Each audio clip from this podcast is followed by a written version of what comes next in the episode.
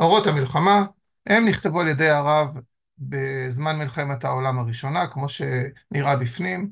הרב קוק עצמו נפטר ב-אלף תשע מאות שלושים וחמש, אז הוא עדיין לא ראה את מלחמת העולם השנייה, וגם לא את הקמת מדינת ישראל, ובכל זאת, הדברים שהרב כותב כאן, הם הצורה שבה הוא חושב שצריך להסתכל על מלחמה.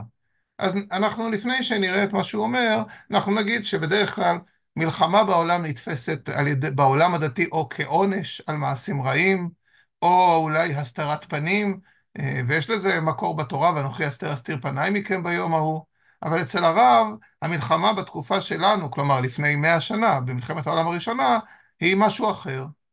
אומר הרב, כשיש מלחמה גדולה בעולם, מתעורר כוח משיח.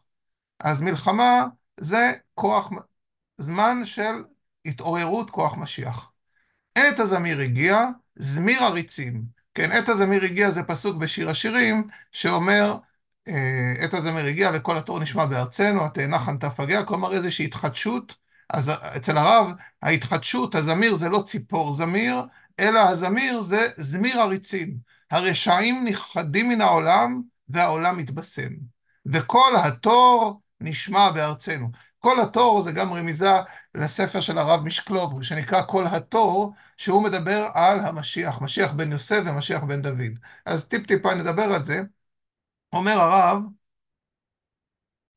אני רוצה להראות על הספר כל התור, מאת רבי הילל משקלוב, תלמיד הגר"א, והרב בא מבית מדרשו של הגר"א, מוולוז'ין, אז בכל התור אתם רואים, זה בוויקי טקסט זה נמצא הספר, הספר עוסק בתהליכי הגאולה על פי הקבלה, שני משיחי הדורות, והמשיח בן יוסף זה בעצם תקופה, משיח בן דוד הוא האדם, וכולי, רק בואו נציץ בזה טיפונת, כן? עלינו לעשות בכל כוחנו למען ייחוד, כי בית המשיחין, משיח בן יוסף, משיח בן דוד, את יוסף ואת יהודה, וכולי וכולי. אז בסדר, אנחנו לא ניכנס פה לכל זה, אבל הרב פה בעצם, כשהוא מזכיר את כל התור, יש פה גם רמיזה להגעת המשיח, או להתחדשות המשיח, שהיא קשורה למלחמות. אז זה כל התור, ואמרנו זה הספר של הרב הילל משקלוב, תלמידו של הגר"א. עכשיו, אבל בכל זאת אפשר לשאול, הרי במלחמה מתים לא רק הרשעים שנכחדים מן העולם, גם אנשים טובים לפעמים מתים במלחמה, הרבה צדיקים.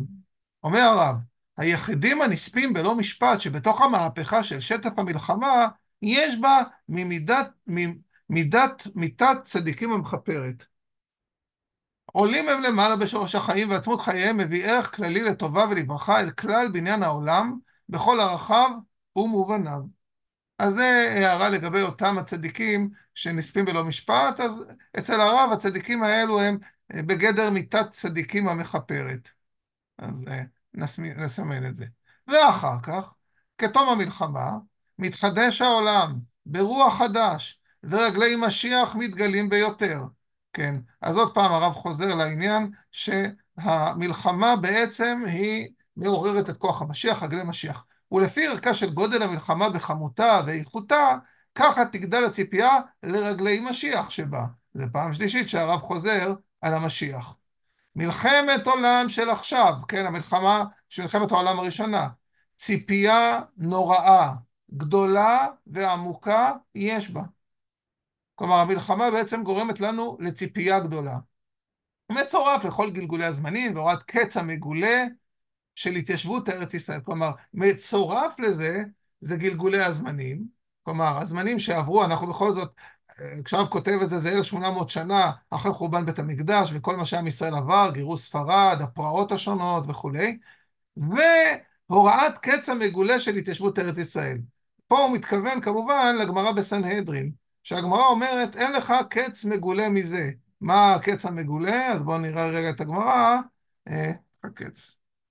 מגולה. אז הנה הגמרא בסנהדרין אומרת, ואמר רבי אבא, אין לך, רק שנייה נגדיל את זה טיפה, אין לך קץ מגולה מזה שנאמר, ואתם הרי ישראל אנפיכם תיתנו, ופריכם תיסעו לעמי ישראל. כלומר, כשעם ישראל מגיע וחוזר לארץ ישראל, והחקלאות, הענפים נותנים, והפירות קיימים, החקלאות משגשגת, ואומנם בימים ההם, את שערב הגיע ב-אלף תשע מאות ארבע עשרה, עדיין החקלאות היא מאוד בחיתוליה, כן, ראשון לציון, יש מושבות, קולוניות, אבל זה כבר קץ המגולה, אז זה כבר התחלה, ואז המלחמה, פלוס ההתיישבות שיש בארץ ישראל, פלוס גלגולי הזמנים, שלושה דברים, המלחמה, הגלגולי הזמנים וההתיישבות בארץ ישראל, גורמת לנו לציפייה גדולה, עמוקה ונוראה, למשיח. בדעה גדולה, בגבורה עצומה, ובהיגיון עמוק וחודר, בתשוקת אמת וברעיון בהיר, צריכים לקבל את התוכן הניסה שלו, השם המתגלה, בפעולה נפלאה, בעלילות המלחמות הללו בייחוד. כלומר, בעצם מלחמה זה לא הסתרת פנים, זה לא עונש, אלא זה התגלות. ובוא נדגיש את העניין הזה, אור השם המתגלה. המלחמה זה דרך של התגלות של הקדוש ברוך הוא בעולם, בעל מלחמות, זורע צדקות, מצמיח ישועות, בורא רפואות, נורא תהילות, אדון נפלאות. כלומר, זה מתחיל בבעל מלחמות. המלחמות מתחילות את התהליך של זורע צדקות, מצמיח ישועות, המחדש בתרו בכל תלמסי ראשית, אור חדש על ציון תאיר, ונזכה כולנו מהרה לאורו. עד כאן הפסקה הראשונה, ואם אני מסכם אותה במשפט אחת או שתיים, אז בעצם הרב פה אומר שהמלחמה היא לא סתם, היא לא עונש, היא לא הסתרת פנים, אלא זה אור השם המתגלה, ומה ההתגלות בתקופה הזאת היא, זה התעוררות כוח משיח. וכוח המשיח, זה עוד ממלחמת העולם הראשונה, הוא אומר.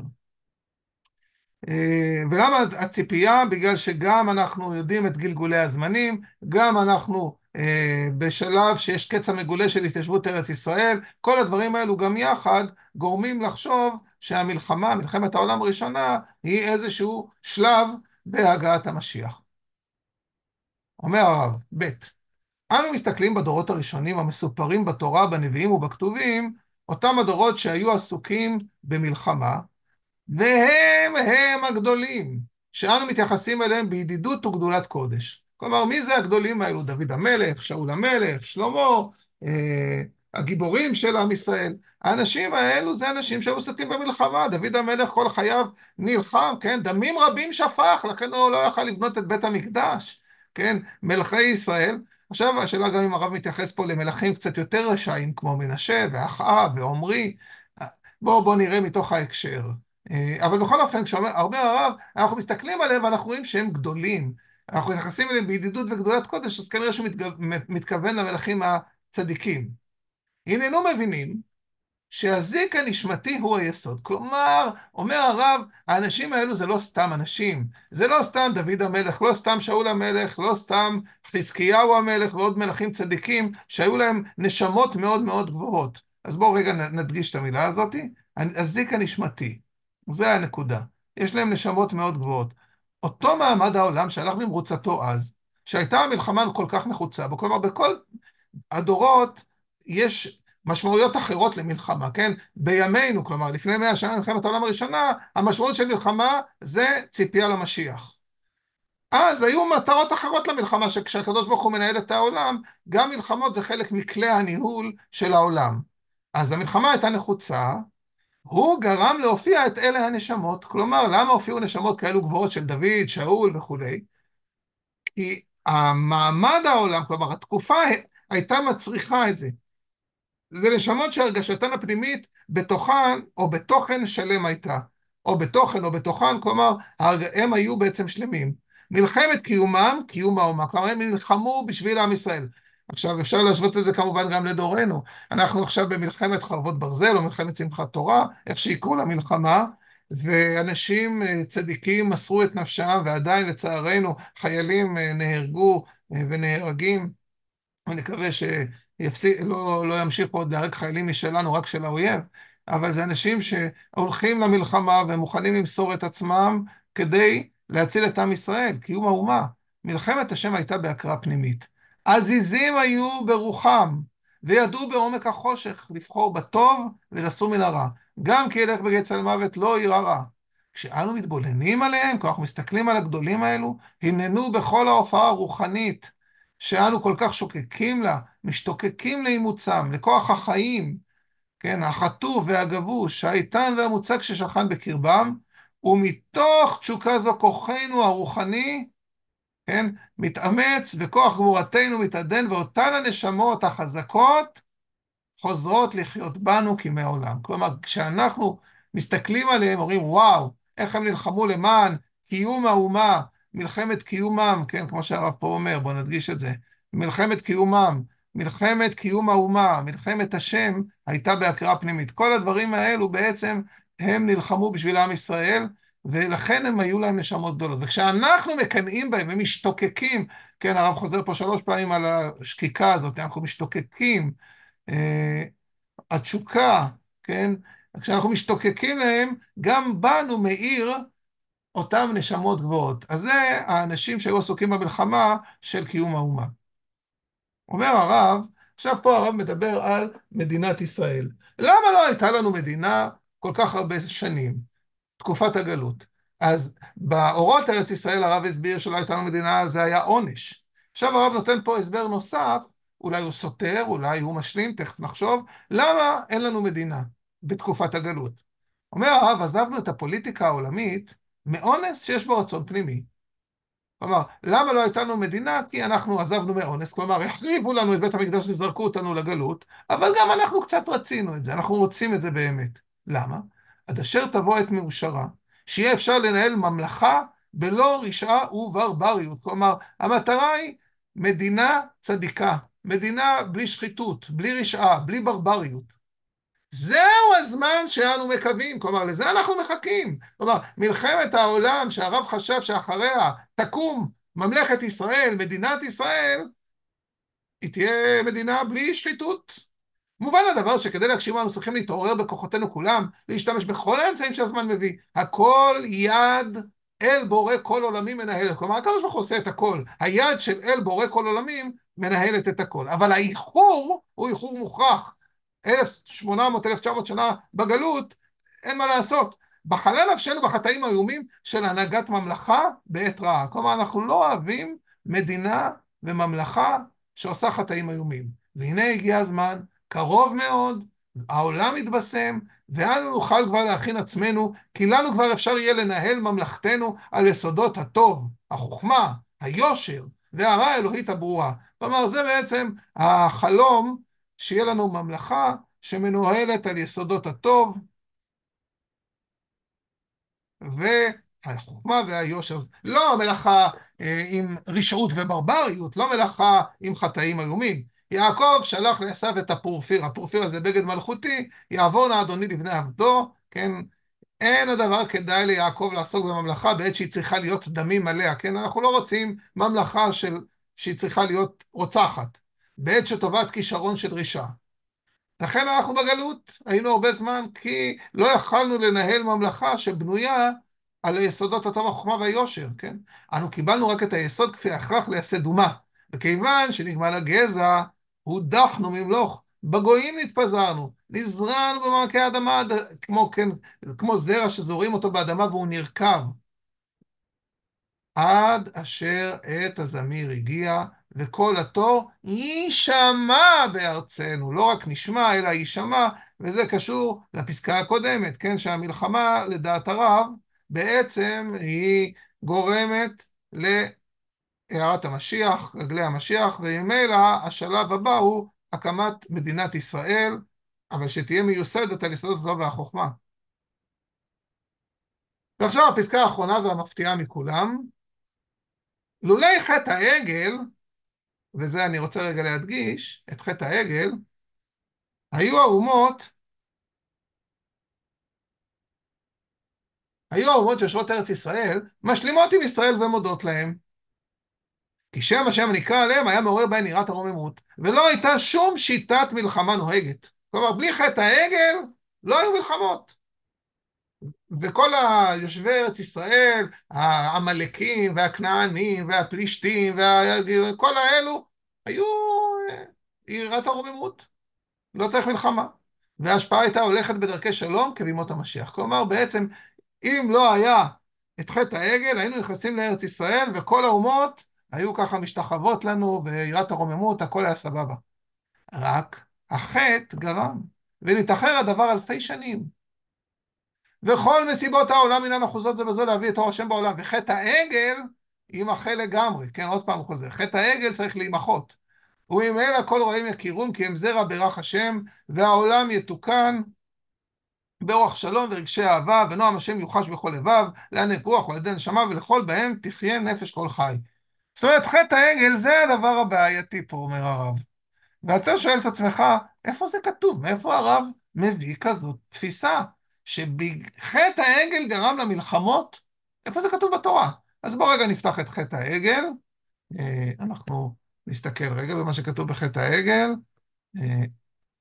חטא העגל, עשו עגל מסכה. בואו נראה, הנה ספר שמות. נגדיל את זה. אז זה, ועשו עגל מסכה, ונרד להמשך הפרק. ויאמר השם, ראיתי את העם הזה, אני אכל לי ויפר אפי ואכלם, ויכל משה את פני השם אלוקיו, למה השם יחירה אפך בעמך, זכור לאברהם ליצחק, וינחם השם על הרע אשר דיבר לעשות לעמו. ואז משה יורד מן ההר, לא כתוב פה איזה עונש, ויאמר השם משה, מי אשר חטא לי אלוהי בשכי, ואתה לך נכה את העם אשר דיברתי לך, הנה מלכי אלך לפניך, וביום פקדי ופקדתי עליהם חטאתם. כן? אז בעצם העונש זה שהקדוש ברוך הוא מתרחק, הנה מלאכי ילך לפניך. ואתה שואל את עצמך, ריבונו של עולם, מה, איך זה יכול להיות? שה... זה העונש שאנחנו מקבלים על חטא העגל, התרחקות? הרי למה חטא העגל קרה? בגלל שמשה עלה לשמיים, והוא לא ירד בזמן, בגלל שמשה התרחק מאיתנו. כן? אם משה היה יורד בזמן, הקדוש ברוך הוא אומר לו, תשמע, הם עוד שני עושים עגל יום לפני, כן? לא היה צריך להיות ארבעים יום וארבעים לילה. יום לפני הקדוש ברוך הוא אומר למשה, שמע משה, תרד למטה, עוד מעט תעשו עגל אם אתה לא תרד. הוא היה מונע את חטא העגל, הקדוש ברוך הוא יכל למנוע את חטא העגל אם היה רוצה בדבר הזה.